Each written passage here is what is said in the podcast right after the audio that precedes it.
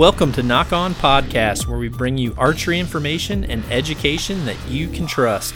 Nock On was created as a way to bring all archers together, regardless of the brand you choose or the style of archery you shoot.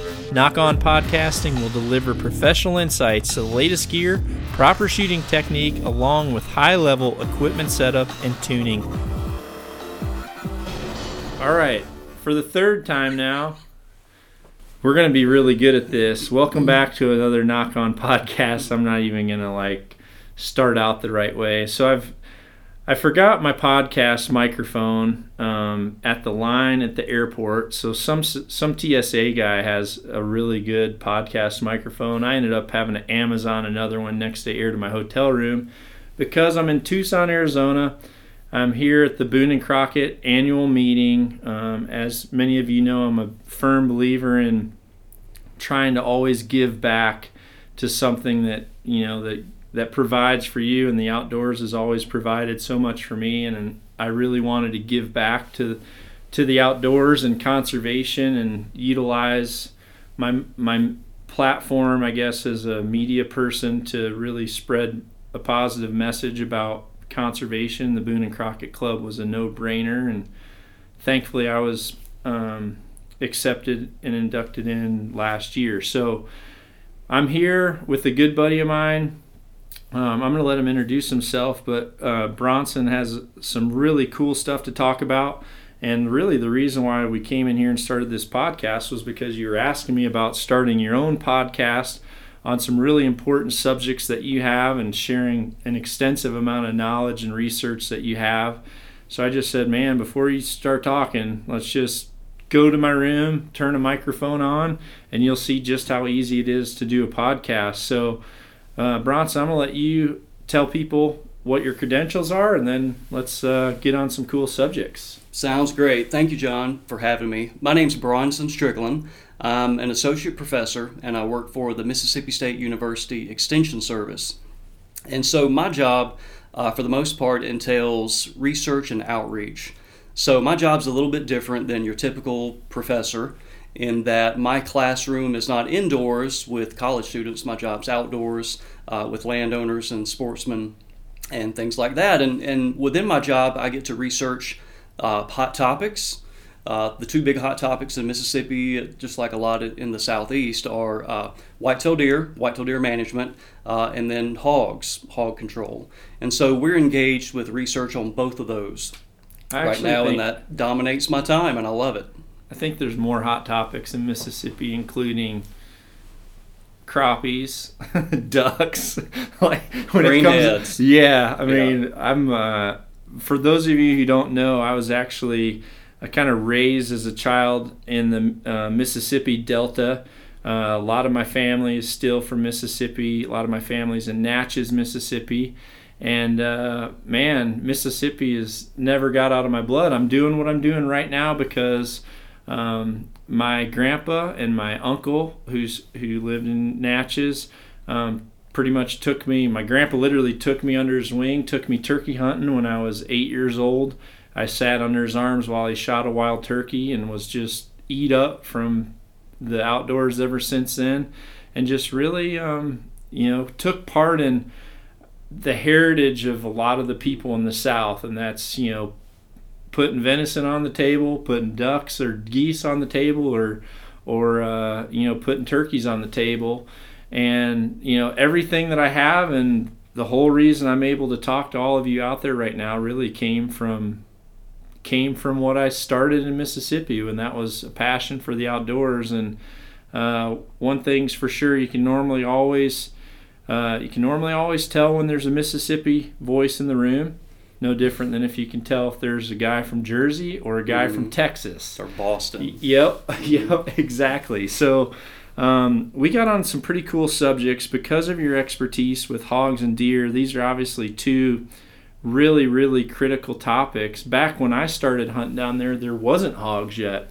and actually, my family's place uh, is just south of Natchez and hogs moved into that whole area probably four to five years ago and it really he just got a picture of a hog on a game mm-hmm. camera i remember my uncle saying hey we got a picture of a hog down there in the swamp and right away from my experience in Texas and Florida and everywhere else where I've where I've really shot a lot of pigs, I kind of told him I said, "Man, that's going to turn into a problem quick because the terrain in some of those you know swampy bogs down there in Mississippi is prime time hog habitat. It's hog heaven. Yeah, absolutely. Yeah. Uh, one thing, I'm sorry to hear that uh, for your for your family, but that's what we hear all the time. Yep. All the time for the past ten years. Uh, when I took this job, I really didn't have any training. I had hog hunted before. Uh, I did a lot of my graduate training in Texas, where of course you interact with with wild hogs. But that was not going to be part of my program. It was just all going to be white-tailed deer research and outreach related with that. But the phone started ringing and extension county agents called me and say hey we've got a hog problem. We need a program. We need some educational efforts. So i really jumped in uh, tried to learn about it.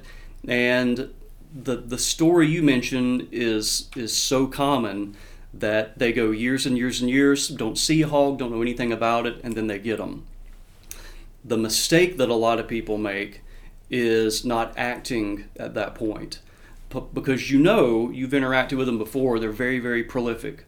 And so, what I like to tell landowners and people is that um, if you think a deer herd can increase really quickly, you can go from having a few deer to too many deer. Just think of a mammal that can increase at a rate four times that. Yeah. So, litter size three times of what a deer litter size is, reproducing more often, reproducing sooner in life. And so, under uh, well, typical conditions, a population can double or more every single year. What um, for a lifespan of a typical hog? How many would a female? How many? What how, what would what would be the offspring production of a female hog that made it through her lifespan? What would that be at? Um, it would depend on the lifespan, right? right. So it's the yeah. hunted population or natural, but let, look at it like an annual rate. Yep. Uh, all the studies have demonstrated that your typical litter size is going to be six to eight. Yep. But us biologist nerds, we, we don't really care as much about litter size. We, we use what's called recruitment. What recruitment is, is how many of those offspring are recruited into the breeding population. Okay. Yep. Which for hogs is about six months or eight months. So most studies demonstrate that it's about four. So every sow of breeding age within one year is going to recruit four. And then six to eight months later, all of those offspring that were sows, they're going to producing four. Jesus. And so the it, it, multiplies very, very, very quickly. Literally a virus. Yeah. It's at a virus rate. Yeah. Yeah, that's absolutely right. Yeah. That's that is substantial. You know, I think a lot of times landowners make the mistake of just kind of being excited to be able to have a hog to hunt. You know, oh yeah, we might get to shoot a couple hogs. It'd be fun to have some hogs here, so you know, we have something to shoot during the off season. Everybody thinks that. And absolutely wrong. And then five years yeah. later, it's out of control. Yep. And then even it, now, I'm not even talking about if you're a farmer where you're making your money off of soybeans or corn or sorghum or things like that. They hate them from the get go. Right. But you know, Mississippi, just like a lot of places, you know, you're talking about 90% of the, the land is privately owned and leased and hunted. And so, especially hunters, man, this is going to be pretty cool. We're going to have some hogs running around here. We've got something we can hunt year round. And then three or four years later, they're sick of them because they can't get a food plot up anymore. Um, roads can be destroyed. I mean, the rooting behavior oh, just oh, yeah. is, is awful. Looks like a rototiller. Looks like a rototiller. Yeah. And then we're seeing now competition so you start thinking about what does a hog eat? Well, when you cut it, un- unzip a hog's stomach, which we do a lot now, yeah, um, about half of what they put in their mouth is what goes into a deer's mouth, yeah. or a turkey's mouth, or a squirrel's mouth, or something like that. So at certain times of the year, especially in the fall, uh, it is literally about 50% dietary overlap. And most of that, of course, is coming from mast or acorns. Yep. And you've probably seen if there's some isolated resource uh, on a food plot, whether it be under an acorn tree, who wins? The hog does. The hog always wins. Yeah. And so deer are automatically relegated to eating uh, less quality food. They're pushed to the boundaries. And so, e- even in terms of space, they can't utilize the areas they want to utilize because hogs are there.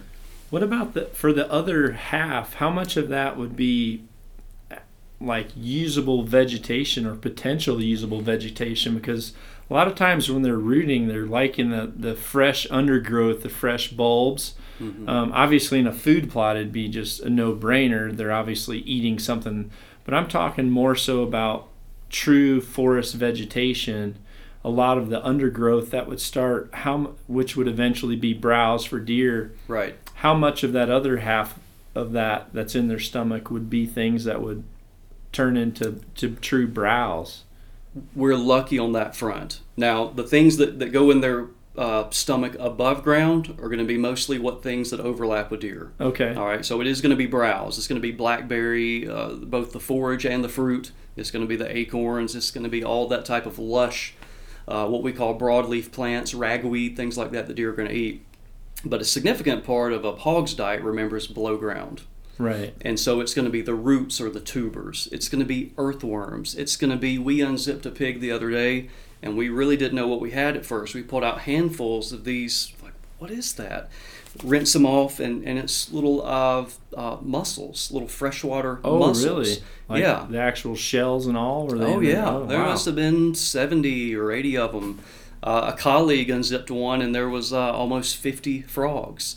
So it had literally Wow. rooted around the edge of a pond, and at the time of the year where the the, the, the frogs kind of buried themselves, you know, Yep. in wintertime, and just found every one of them and rooted up Wow. and, and ate them all. So they're not limited by diet. So that's another thing where they outcompete our native wildlife is there's really nothing that limits them. They grow in, in arid South Texas, right? They grow in Florida, they grow in Mississippi, they're growing now in Saskatchewan. Wild? nothing- Wild, absolutely. Well, I guess I knew there were some in Alberta, I believe, but uh, up in those areas, are they really limited to where they've made trails though with the snow? I mean, they pretty much have to plow a trail and stay on it then. Yeah, and and you're out of my zone now. you're way north of Mississippi there. Um, Yeah. But from the, the people I work with say they are they they didn't think hogs, uh, yeah, in, in Saskatchewan and such areas were going to be a big deal because they thought they were going to be limited by the cold weather. Like the adults may live, but they'll probably die out, and we don't think reproduction will be a problem because surely those little piglets can't live in this harsh environment. Well, they're called Russian boars. Where did they evolve? yeah. Russia, Yeah. Eurasia, and so they started putting out trail cameras and noticed, well, I'll be dang, they're reproducing just fine up here. I heard from um, my good buddy Clay. He has a, a beautiful place down, and his family has a beautiful place down in Oklahoma. And actually, I was down there hunting with him, and my deer hunting just kept getting foiled by hogs coming through. And uh, eventually, I just at first I wasn't shooting when the hogs would come through. I was just kind of hoping that they would move through, Mhm. so that I would still have a chance at seeing deer. Um, but by that third day, I'm like, the best thing I can do is as soon as I get one shot to just make a shot and hope that they get the heck out of there um, to not wreck my deer hunting. But you know, some of the some of the hogs that I've seen um, in those areas, if they can get their snout in something, their power is like of how, their ability to get in something or under something or through something is mind blowing Yeah, nothing else is like it except for uh, a black bear. for actually figuring it out. Are Yeah. you saying for yeah, like brain in, in capacity? terms of uh, getting into something. Yeah. And here, here's why I say that. Is so one of the big research topics right now are toxicants. What's some type of bait that we can deliver? Yep. You know, what's a new tool in the toolbox? We Yeah. trap right now, and in some places your aerial gun. Well, what about a toxicant? And um, so we have to be concerned about even if you develop the right toxicant, there's always some other critter that's going to eat it. Right. So you try to make it real specific for your target animal. Right. Um, but there's always something else that'll get in it. So the next level of protection is can we develop a delivery device Yep. that a deer can't get into, a raccoon can't get into, and um, so you make these feeding devices. And a hog is one of the few animals because they have so much strength in their neck yeah, and, their jowls. that they can wiggle their nose down under something that's spring loaded and lift it up and access the feed. oh yeah, okay. But the only other animal you have to worry about if you're in the range of black bear is a black bear. Yeah. That was why that came up. which there are in Mississippi. There are in Mississippi, in Arkansas, and Missouri, and Louisiana. Yeah, there's one. There's one that uh, that's down on our family's place down there. Um, but yeah, I mean, you would think. Well, I wouldn't think that a that a hog would have like the brain capacity of like raccoons are incredibly crafty, right? Mhm. Crows would be incredibly crafty. Bear, b- bear are very um, persistent. I don't know if they would have the craft. They just have the strength and the persistent. Like if they know it's in there, they just like Arnold Schwarzenegger their way in. I think they're pretty crafty. Yeah, yeah, and they yeah they are. I've watched some on bear baits and stuff. You know, try to get a beaver out of a beaver cage and stuff, and they can be very crafty with that. But um, I've just been fascinated at some of the size holes that are in a fence that a hog can figure out how to get through. Like even you know if it's not hog wire or the the extent of what some of these ranchers have to do in order to keep hogs out of like their cattle feeding areas. Mm-hmm. Um, it's pretty impressive. Well, what uh, do you think the next solution then is? Is some type of a delivery device for just trying to eradicate them through, I guess, poisoning, really? I think that's going to be part of it. Yeah, um, with, with anything, it won't be effective. Either the delivery system won't be effective, someone won't do it right. Um, if pigs are persecuted, you know that it's real easy to trap a hog when they're not persecuted. yep, But then when the night vision stuff comes out, they're getting shot at all the time. They're harder to trap. Um, so I think that's that's right now we have kind of three tiers. We said it a moment ago. It's it's aerial gunning in a landscape where you can do that. yep, Uh, that's the most effective way over a short period of time. It's also expensive. yeah, yeah, Uh, what most people do is you is trapping, and I'm not talking about a little cage trap. I'm talking about a corral trap with a six foot or eight foot door yep, that may be 30 or 40 foot in diameter. Um, and then you start trapping then then you start trapping females and then you're trapping 20 30 40 at a time i had a graduate student uh, several months ago he caught 39 at, at one time wow, you start making an impact when you do that. Yeah. What's the brain capacity like? What's if you were to rate the knowledge level of a wild hog and relate it to well just relate it to people i mean how crafty i i think they're much smarter than what people give them I do too. i mean i think that they they have their limitations they have their weaknesses but when it comes to like you said how they respond to just pressure and then if you factor in their ability to smell i mean i've seen i've seen hogs run away from tracks that are several days old where someone walked through and a hog can pass it and you know you can really tell hmm Yeah, so they've got a nose like a coyote. So they've got a nose where they can smell something three foot underground. Um, their brain, the comparisons, and I don't think there's really a really good way scientifically to quantify it. Yeah. We can't give them a te- SAT Ye- test or anything yeah like that. yeah But yep when you I, I, think when you look at their behavior at you know i've always heard the comparison of uh, you know on the continuum of domestic dogs there are some breeds of dogs that people say aren't the brightest in the world and there's some that are really really sharp like the collies they have the ability to learn right yep better yep. than others and i've always heard that pigs were more related to those that they can adapt and learn and use that knowledge uh, a lot more so than other animals where they actually learn from the experience and remember it yeah Well, that's pretty sweet. What about um, so? What's the range? I mean, for example, if there's, I know where I hunt. Um, actually, where I hunt with Clay um, down in Oklahoma, I went there first and hunted hogs, and there's certain times a year where you can see hogs almost every morning or evening that you're out hunting, but then there's other times a year where it's really hard to see them or you know and you can tell that the just from the sign that Mm. there's times when they're really there but then they also they move around like they may have to they may have to go to a completely other side of the ranch before you might start to see fresh signs so what is their range It it all depends on what we broadly call habitat quality. And so for pigs that's food and cover. And typically the shifts that you're describing, I would say it's either uh, some type of seasonal shift in food and maybe it's uh, not natural food. Maybe it will supplementally feed feed or something like that. But they're uh, usually either responding with their belly or they're responding to pressure. And then for a boar, you can add girlfriend in Yeah. there. You know, food, pressure, girlfriend. That pretty much explains where they go and what they do. So for a sow, there have been plenty of studies that have shown when uh, there's good habitat, good food, they may spend their entire year in 300 acres. Yep. You've got some places like in the Mississippi Delta, there's a lot of food, but it's spread out, and cover is actually limiting then.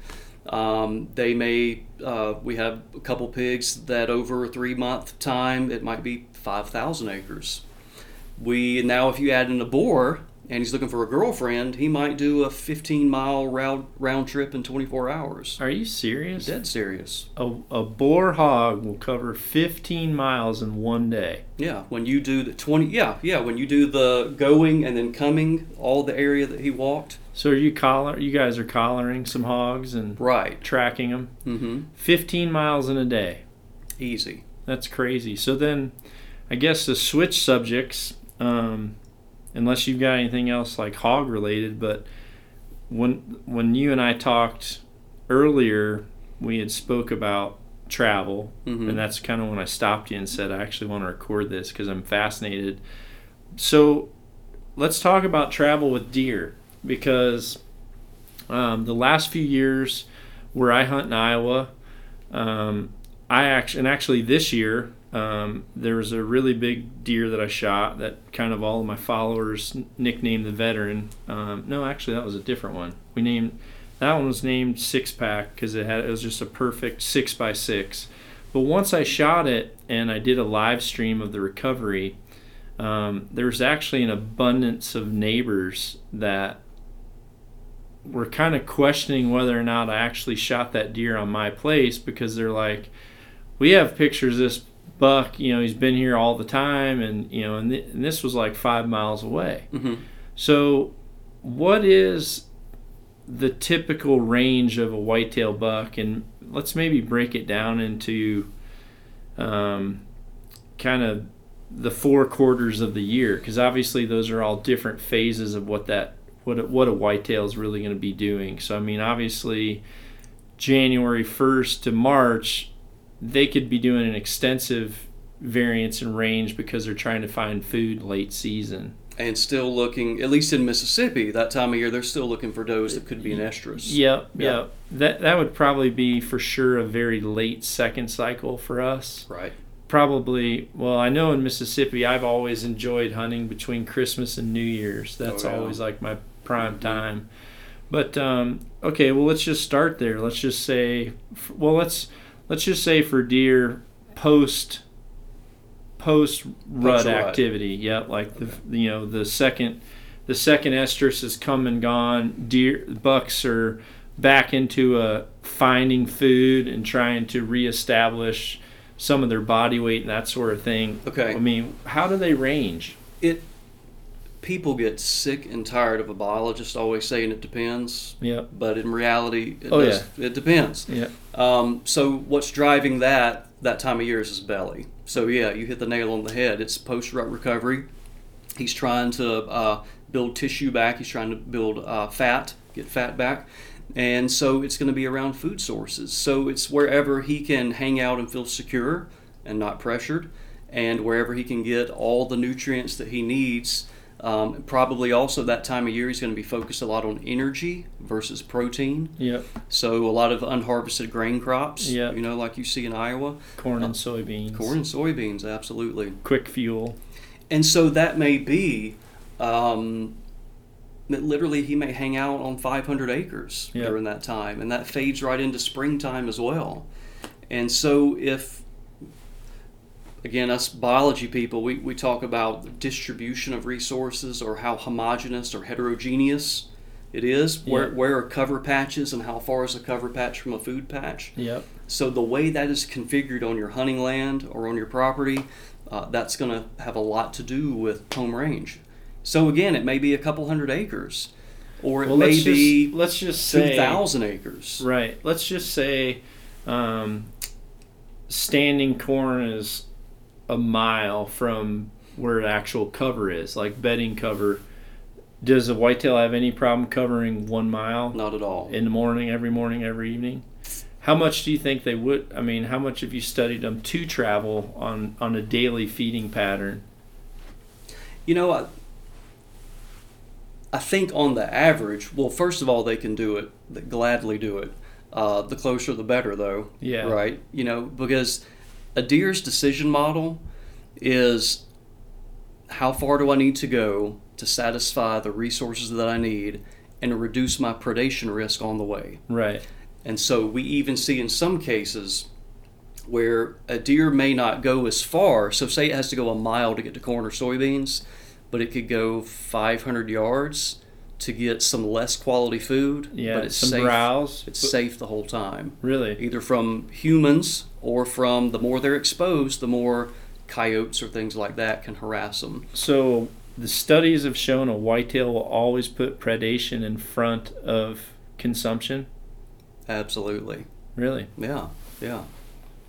Well, that's pretty fascinating. I mean, that just goes to show you that even if you have a very high quality late season food source, if you apply even a minimal amount of pressure, they're still not going to tolerate it, even if the food source is premium. Right.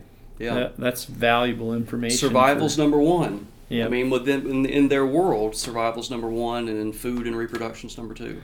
Now, if we take the predation danger out, what have you found whitetails to be willing to travel like on a daily on a on a daily pattern? I've got some in my area where I'll get pictures of them on one camera, and then literally the next day I've got pictures of them two miles away. Mm-hmm. And I mean, you know, obviously there's certain times a year where they're maybe trying to figure out where their area is going to be for the rut, or especially once if they're on a doe, they can cover that ground just following the doe for a day, or once it's post rut, they easily cover, I would guess, three, four, five times that Mm-hmm. um, when they're trying to find those very last does and estrus. But what what is their their range that for those types of situations? My personal record, and so there's been a lot of different studies have done. My personal records was uh, I was tracking a buck, and this is when I was in South Texas, and he did a um, gosh, it was like it was probably less than 12 hours, but he went seven miles. So when you add, if you were to make that 24 hours, and a lot of that's going to depend on the doe, you know, when does she get into standing heat, and, and is she ready to breed? You know, he's going to chase her as far as she goes. So, but but I think what you mentioned earlier is probably more typical. Two to three miles, maybe three to four miles. yeah. I think these really long distance, you know, seven miles away, eight miles away, or something. That's probably not the norm.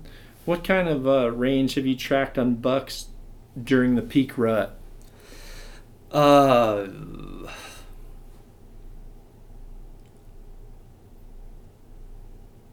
you mean like daily movement? Yeah, like say or- say a buck that's you know the rut's hot and heavy. The bucks are really chasing the does. You know they they stay on a doe, they breed a doe, they're moving on, they're covering ground to try to find another one. I mean, it's obvious by the end of the rut in our in our part of the Midwest, a lot of these bucks look like they've lost thirty pounds. Mhm. you know, easily. And I mean, if you do, I know what I need to cover for ground. you know, I know what I'd have to do for a workout to, to lose 30 pounds in three weeks. So I'm just curious what kind of travel range they would have throughout that whole time.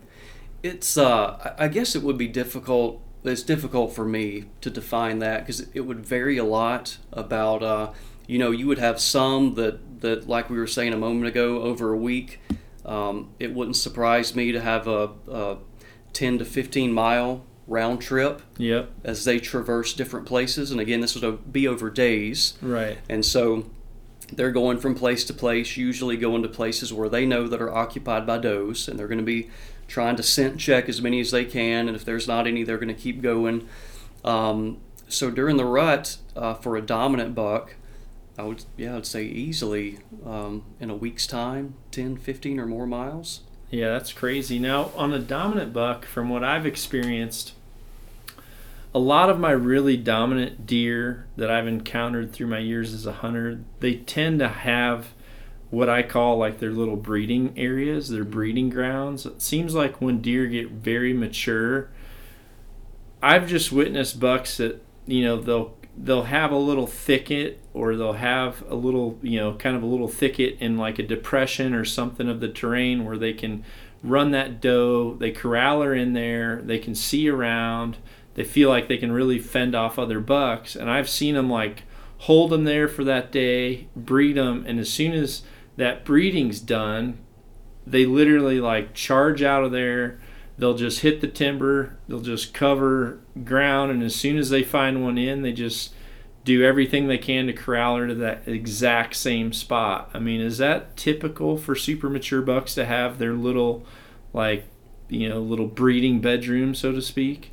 I think if um, if a doe is nearby when that happens, I mean, I don't see him moving her miles away to there. right But if it's really close, I could see him steering her. But she's pretty much the boss yeah in, in that or- ordeal. Now, a, a buck has a lot more um, influence on her, maybe to go to there when she's in standing heat. Okay So it may be 48 hours Right. or more where she's in estrus. And so that buck is detecting she's cycling, she's getting near. But it may only be, you know, a, a few hours to where she is receptive. And so and then she's getting ready to, to stand. Yep. And so then he might be willing to, able to steer that direction. What's your thoughts on scents? I mean, do you think there's any type of synthetic scent on the market that would actually trigger for a, for a mature deer the same type of response that he would get for a for a doe that was in estrus or in heat coming in? I don't. I don't either. No.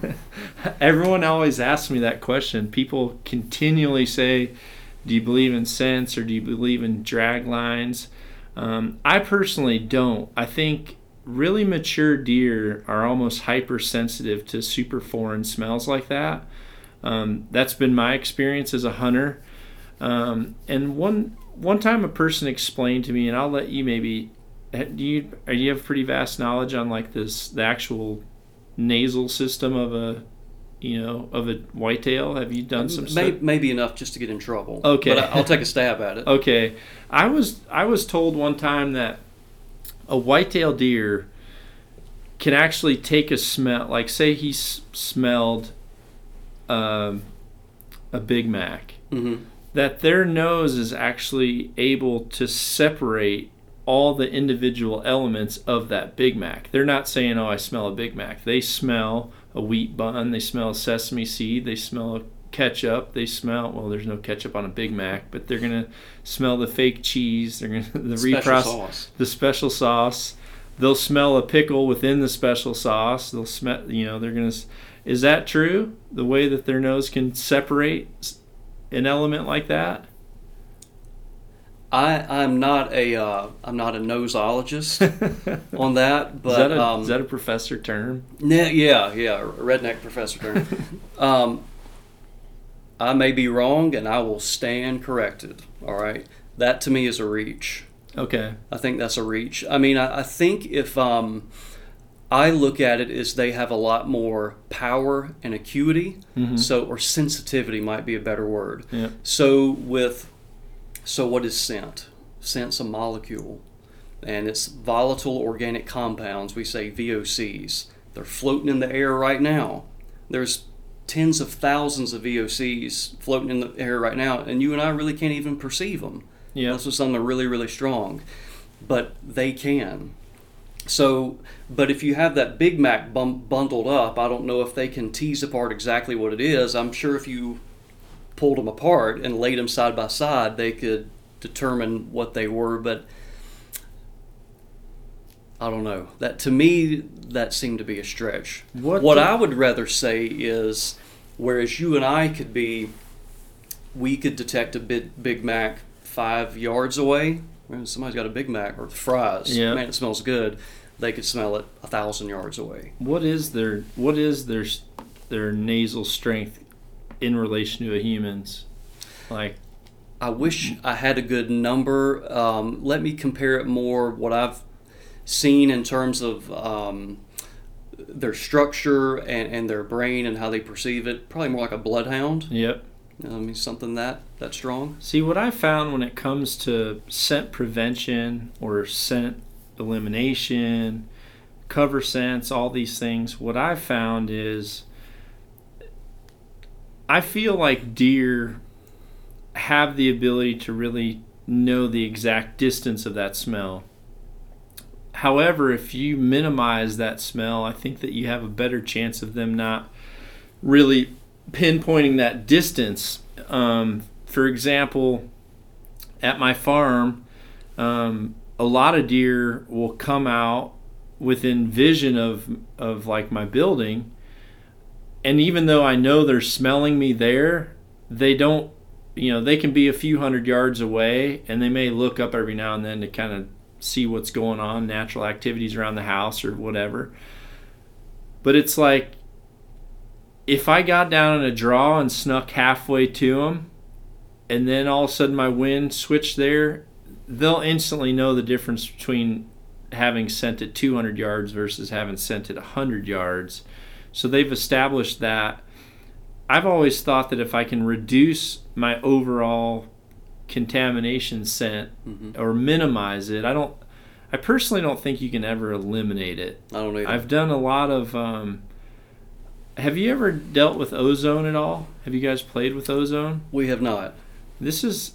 I actually want to get you one to play with this. It's pretty fascinating. So the concept is, um, there's a machine called Ozonics. Mm-hmm. It produces ozone, and the ozone molecule likes to attach to molecules, right? So it actually changes the makeup of that, which makes it harder for a deer to process. Um, both of the deer that I shot this year were both downwind of me. Um, several years ago, I tried one of these machines, one of the very first ones, and I wasn't successful using it. Now, this year, um, my buddy in Oklahoma used it and shot a deer directly downwind of him there, and I couldn't believe it. So I, he actually came out with me the next day to film me. We put some of these above us so it kind of casts ozone, like an ozone blanket, so to speak, over Mhm. your scent molecules. It gets tricky when the wind is variable or if the wind is strong because you know if, if things are consistent and slow, you can position it to where it's it's covering you properly but we had similar effects on my hunt. So I ended up going back and I ended up buying two of them. I have one of them that I put in this like closet. I keep all my clothes in this small little closet and I put it in there. It's nice because I can put my bow in there, my camera, my tripod, my backpack. So for me as a whitetail hunter, I always felt like scent elimination was an impossibility because you know, I I could never like I didn't want to spray down my camera or you know, and a lot of these a lot of them a lot of the products out there were like you know like baking soda is a good scent neutralizer but i don't think it really changes the makeup of that scent you know what i mean? Mm-hmm. So i don't think it was ever truly effective. And i don't really believe in cover scents either because i just know that my dog can determine so many different types of smells that aren't truly accurate. I mean if i think if like hunter's specialty made a uh, dog biscuit scent wafer, I don't think my dog would really want to eat it. You know, Mhm, mhm. and I've had times where I've bought scent elimination suits, like carbon suits and things, and I'll do everything it says, spray myself down, I'll do everything, and then I've left my house. I've walked up into my woods several hundred yards, and then I would call back and I'd tell my wife, okay, let the dog out. Because the dog knows I'm out there, and Shades wants to know where I'm at. And I've never had a clothing product like a scent containment product or like a scent elimination spray to where my dog could not find me. So I'm certain that if if a lab can find me, there's no doubt that a deer is Mhm. probably arguably going to be even more acute to that. A I think that's hog a good test. a hog would be much i would you know Mhm. what how much stronger do you or how much uh, more powerful is a hog's nose the sense of smell versus a whitetail's I think they're pretty similar. Um, of course, i uh, think a hog's is more it, it could be. I, I think they're more uh, probably sensitive into things below ground. Uh, they just seem to be able to, to tune into things that they can smell again up to literally three feet below ground. Well, it's probably the way their nose is shaped. It's, it, I mean, it's perfectly round, right? It's like a Mhm. suction thing. It pushes against the ground, and you're sucking something up through two holes. yeah, So, I mean, the way their nose is designed, it's really designed to smell through something when it's pressed down flat on it. yeah, uh, pulling air through the soil, Right, and, right. and extracting that. Right. Um, well, this ozone, it's been pretty impressive. I can't, I don't want to tell all my listeners that it's a hundred percent because I, you know, I, there were certainly days where I did get smelled when I had it, but I take it every day. Yeah. I mean, I almost, I'm almost curious to know. Um, if you do some of these studies, it would kind of be interesting to have that and see if you could give me the same types of results. It'd be worth a try. We did a study. excuse me. We did a study to look at um, just all the different chemicals that we as a human we exude, and so we got with a uh, chemist, a bona fide professional chemist that does this stuff for a living, and and um, we constructed the suits and that basically held all of our uh, scent inside the suit, and then we had this device. like one of the big sumo suits, well, it- pretty much like it's the, think of a rain suit, but it had elastic at the feet and elastic right here, just so everything you were producing stayed in there. And then there was a tube went into the suit and sucked it out oh and pulled it into their machine and charted all the different. And the, the chemist immediately could say that person drank last night, that person had such and such last night, just from all the different compounds that just we're dissipated exuding. out. Yep, yep. Yeah. And what impressed me about that is that it's really, really complicated. And speaking to your point about scent elimination, I I don't think there's any such thing as elimination. There may be some masking, there may be some fooling and some tricking and reduction. Yep. Um, but I don't see how, and even think of your breath. Well, yeah. So, your, I mean, it goes your on. breath and, on. and your produ- butt are two are two hot spots. yeah, luckily we haven't changed the molecules in the room here today. Our our food's been pretty darn good.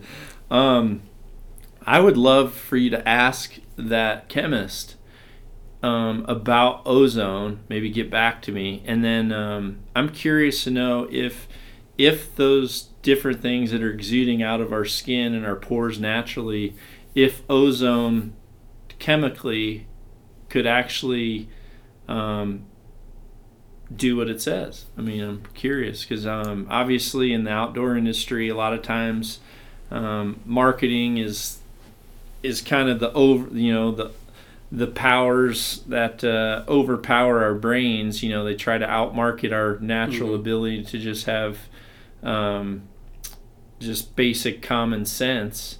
But stuff like that for me and what I'm doing, it's really fascinating because, like some of these things that you talked about with hogs or deer, the problem is there's so many variables. You know, you could do your study that you do down in Mississippi and you know the Mississippi Delta. I know that you know on our place, our family's place down in south of Natchez, um, those deer are they're just not going to have a pattern similar to the pattern of what it's like when you hunt the Midwest. And then, you know, when I go and hunt Alberta, Mhm. the types of patterns are substantially different, behavioral patterns too.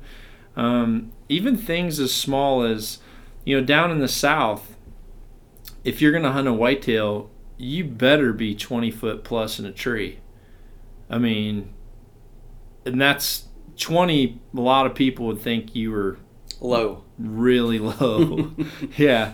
Yeah. I had a guy tell me one time, I said, Well, how high do I climb? And he just said, Well, just stop before you go out the top of one of those trees. yeah. But um, so growing up in Mississippi, uh, I actually feel like I'm a better hunter because I got my foundation to hunting in Mississippi, where I believe. I believe Georgia, Mississippi, Alabama are probably among the smartest whitetails. hmm The, I mean, um, I had a friend come deer hunting with me this year, and it was his first time ever hunting. And I was trying to explain to him just how like good whitetails are about you know, mature deer, mature bucks, a lot of times they'll move to an area where they're super comfortable that they've scanned it enough, but then they'll just stop and they'll scan. I mean, it's very rare that a that a mature buck just kind of lingers into an area and then all of a sudden, you know, if you make a big movement, then he's gonna be like, oh crap. I mean, a lot of times those deer have stared at that area that you're in for long before you've ever seen them, and um, down in Mississippi, I just learned that when it comes to sitting in a stand, always having your back to the tree, you know, always finding cover within that tree. You know, sometimes it was higher than others, but you have to have that background cover. But then, um, and then obviously sensitivity to sound, all that down in and reaction time. Like mm-hmm. the reaction time of a whitetail in Mississippi is probably double what it is in Iowa, and Iowa's probably double what is it what it is in Alberta. I've been on hunts in Alberta where I've been in stands that are 10 feet off the ground and the deer do not look up. They don't look at you there. Whereas in Mississippi, I'd venture to say a deer would see me 400 yards away if I was 10 foot off the ground. I mean, they would they could come out at the far end of a of a food plot and be looking right at you. And know something's wrong. Right. Know something's different. Yep. Yep. Mm-hmm. And actually, that was that's a good point because my buddy that I was just talking with, um, he got down out of the tree. We were going to hunt all day, but he got down um, about. I told him we need to sit till 1.30. He ended up getting down at 128 or 129, and when he got to the bottom of the tree, I just because there was a ridge on the skyline, I kind of saw something on the skyline, so I pulled my binoculars up and I started focusing, and I thought I saw there's a buck there and he was looking our way, and I could tell how intent he was looking. He was gonna come, so I kind of whistled down and I just said, "Don't move," you know. Mm-hmm. I'm like, I was giving him like the buck, you know. There's a buck over there, and I said, I, I said, um, and then when I saw the deer start to move and get behind some trees, I said, "Get your bow," and I said, "Get behind the tree." And sure enough, this buck started coming, and I mean, as soon as that deer got to where he could see, and I mean, and he was tight to the tree, but it's amazing to me that whitetail know every single leaf, low hanging branch, a cluster of acorns, anything. I mean, I've had times where I've I've dropped a hat and I've had deer walk through and like just stare at this hat hanging on a branch mm-hmm. where it's like dangling halfway down and they're not smelling it. They're just they know every single nook and cranny in that timber that well to where they're like wait a minute what's that? Yep something's different. Yep. Yeah. Um well i don't know how long we're sitting here. 47 minutes we're getting close. Is there anything you want to talk about let me catch you up if, if it's okay. We'll tell you heck about yeah. some of our research projects. And, oh yeah, uh, we should have talked about that first. Heck, maybe a few months or a year from now we can touch base again, and I'll tell you all our conclusions. But we've got a few going on now with with deer. Um, we're looking at uh, we're doing a food plot study, but it's not your run of the mill food plot study. We're looking at um, not only what do deer eat in terms of agronomic plantings, your typical food plot mixes, oats, wheat, you know, brassicas, clovers, is we're trying to figure out not necessarily what they eat, but why they're eating it. Yep. And so we're doing, we call them cafeteria studies, meaning we're going to have all these different forages side by side. Mm-hmm. And we're going to have an electric fence around them. We're going to let those forages grow until they're, you know, until enough growth is there to, to let the fence down. We're going to let the fences down. And then we're going to have uh, cameras on every single forage. Yep. And so we're going to know what they're preferring but simultaneously we're measuring the natural vegetation, all the natural deer forages that are being produced. So we're trying to figure out what nutrients they are seeking. So we don't just want to know, I mean, we want to know this too. You know, do they want the white clover or the red clover or the crimson clover? We want to know why. Are they selecting the phosphorus amount in it? Is it the crude protein or is it the greater digestible energy? Depends on the time of year. It, it will dep Oh, Yeah. you're pulling the it depends on me now. Is that Heck yeah, man! I I can tell you, I know I know Hmm. enough about deer, and actually, my buddy EJ and my other buddy Preston, hmm they are geeked out on this exact subject. I need to. I actually need to hook you up with them. They're they're um, they're devoting an incredible amount of time to coming up with to come up with products to where they've already done some studies on this to where they know exactly what deer are craving during each cycle of the year hmm because it is different. Um, But here's what it depends on as well. It depends on what's available. I don't think it does. I think it does. Okay, I'm going to tell you why I disagree. Okay. So, um, if you put out protein feed, salt, and corn all year long, there'll be certain times a year, mainly during antler growth, where they're going to hit that protein ridiculously hard and they will favor it over the corn. But then when there's um, once that velvet comes off and they heat they hit like peak antler maturity, um, they'll immediately start to leave that protein there and then seek things that maybe taste better because obviously their body's craving something different.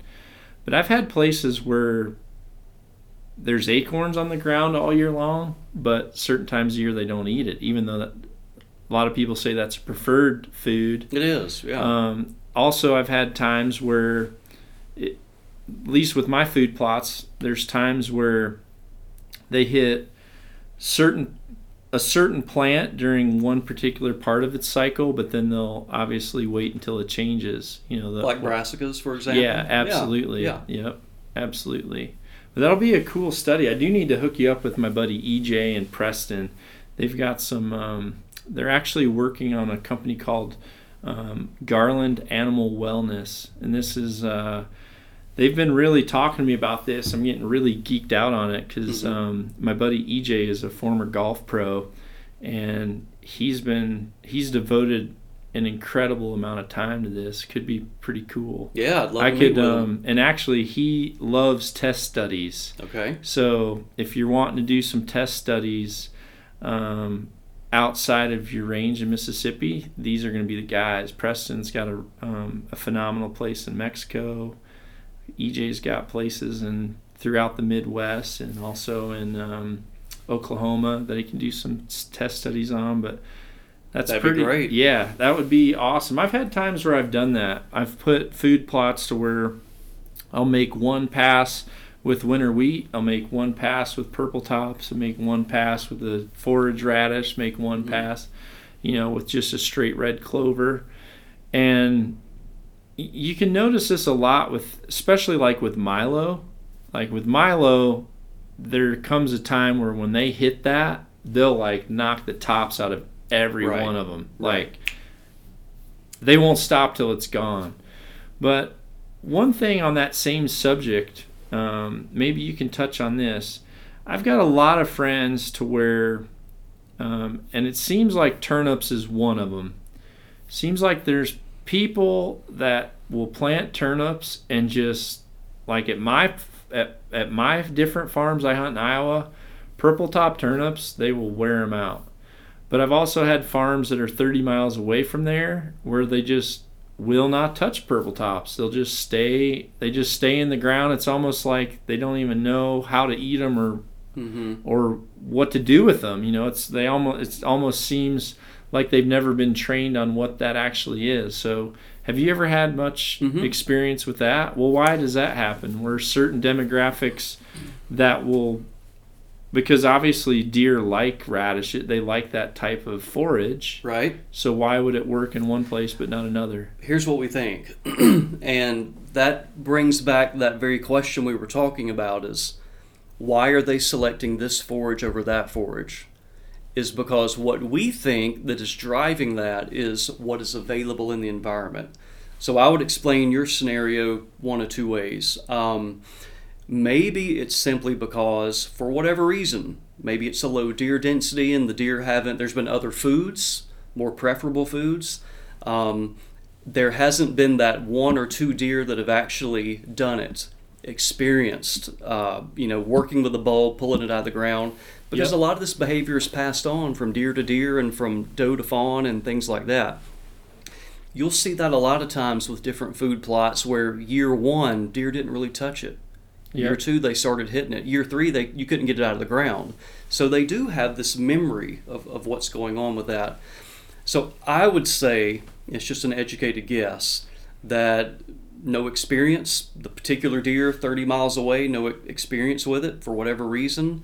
And until one of them um, tries it and has a good experience and they say, hey, what's Susie doing over there? Let's go join in Yeah. and then they'll experience it and then they'll remember it next year. They'll associate that food and that smell and they'll go back to it. Or possibly in that area there is another food, whether it be agronomic or natural, that is satisfying that particular nutrient supplied by the turnip. Yep. It's not limited to them. Yeah. Your soil type, you could be it could be drawn Interactions with soil, absolutely. Could be drawing a different mineral out. Well, cool, man. I appreciate it. Now, we need to talk about this because I was trying to convince you to do a podcast because you got a lot of these cool studies. Um, obviously, I've got, well, sorry for any of you target archers that were listening to this podcast saying, what the hell? This used to be an archery podcast. Well, guess what? It's my podcast. And if I want to geek out on hog snouts and and radishes and, and deer, then I get to do that every now and then. But um, I told you you need to get your podcast going. So you figured out what you're going to name that sucker? It's going to be called Deer U for Deer University. And um, we're going to have all sorts of stuff just like we talked about today. Perfect. It's, it's what we call it is science and management. So we're going to come up with all these different management topics. Moon theory. Do you need to hunt the moon? Hell what is yeah, the you rut? Oh, there's going to be a podcast about that. I better be on it. Let me get in on that. Uh, I'm a do big, I'm a moon geek. All right, we're going to have to talk about that. Let's talk about it right now. What? No, I'm no, no, no, no. That's not how it works. Oh, See, you- I've got to drive people to my where, where I interview you. Then. All you see. So for Deer U, um, episode one, he's gonna school my ass on all my moon phase theories. I don't know. I'm I'm I think that moon affects a lot of stuff in this world. It does. it affects the tides. I don't know. I think it Yeah. it affects when I shoot big bucks. Maybe because you believe in the moon theory and you hunt more during that particular time, and you put more time into mm, some. No, it's not a placebo. So you're doing a random sample, equal amount of effort I'm pretty all random. these days. I'm pretty much in a tree 13 hours a day for 30 days, and I pretty Okay. much kill on very similar moon phases. Right. And I track movement very much according to the way the moon comes up, rises and falls. okay. But I want to be in on that. All right. Well, I'll tell you what. It doesn't have to be number one. You might have like a best friend from like Mississippi that you need on episode one. I'll I'll come in later on when you kind of run out of your buddies to call. That's what'll happen. So you, you do a podcast, everyone's like geeked out to talk to you for a while, and then all of a sudden you say, "Hey man, you, you want to do a podcast? "Ah, I'm sleeping today." Yeah. So Or they just block your call altogether. I haven't had. I don't think I've had that yet. Well, you don't know. It just rang and no yeah, I guess so. Well, Well, here's the deal. So I you've got you've got your data. Um, I guess you the rut's over in Iowa, right? You're done in Iowa. Well, tomorrow gun season opens, so it's good that we're in here talking right now. I was debating playing Russian roulette. I, am sitting here Hmm. thinking, freaking gun season opens tomorrow. I don't, I, I don't have a problem with gun hunters. I like gun hunters. I just, uh, man, can they mow them down? They sure can. I'm kind of a kind of a one two and done type of hu- hunter. I really like to pick the biggest deer and then you know occasional doe. I like to hunt public ground for does too, or ask people. You know, a lot of times farmers around me be like, "Man, I got to get rid of some of these does," but um, I don't know. I've if you never. need someone from Mississippi, by the way, that needs to come up and get rid of some does, yeah, Mississippi I'm guy. boys can put some serious stuff down. We eat a lot of venison. if, Yeah. if they gave every non-resident Iowa tag to a bunch of Mississippi boys, we Wouldn't would be any deer in Iowa. we would be done. yeah. So Yeah, here's no my doubt. challenge. So Okay. I want you to think: Do you keep records of what you see? So you You're have like some the fourth data. to- person today that's talked to me about stories in my life, and you're like, you need to document this stuff. I just remember it. I can't remember people's like names or phone numbers, but I can dang sure remember what I've experienced in my life if I have a bow in my hand. All right, we got a perfect experiment here. so I'm going to challenge you. We're going to have to wait a year. I'm going to challenge you. Okay. We have an app. That was something I meant to talk about anyway. Okay. We have an app called Deer Hunt. Deer hunt. Deer Hunt. You can get it right there on your Android or iPhone. Okay, I'm gonna load it. Deer hunt. Okay, keep talking. And what it does is you record observation data. Oh. and so you can damn. load where you're at, your stand. You can create a property, your stand. Um, you can do this for a hunting club, or you can do it as an individual hunter. deer hunt. Okay, do do MSU like Mississippi State University MSU deer hunt Okay. because there's a lot of deer words on the App Store. Yeah, who in MSU is gonna be selling all my data? There you go. Is that it? That's it. So, for those of you listening, it's actually MSU ES Deer Extension. I'm. Hunt. Yep. I'm so, yeah, Mississippi State University Extension Service Deer Hunt MSUES. That's too Deer long Hunt. of a name, man. Someone, I mean, you guys need to. Deer Hunt is too long of a name. Yeah, you should have just named it like Redneck Docks or something. Yankee my deer or something like that. I don't know. Yeah, so once I log all this in, all the Mississippi um, all the Mississippi hunters are going to know where I hunt, what no, no, time. no. Nobody sees your data. Come Only on now, tell the truth. it's password protected. Okay, well, yeah, password. Only you see your data. My password is, Is what? Yeah, let me know. redneck. Okay.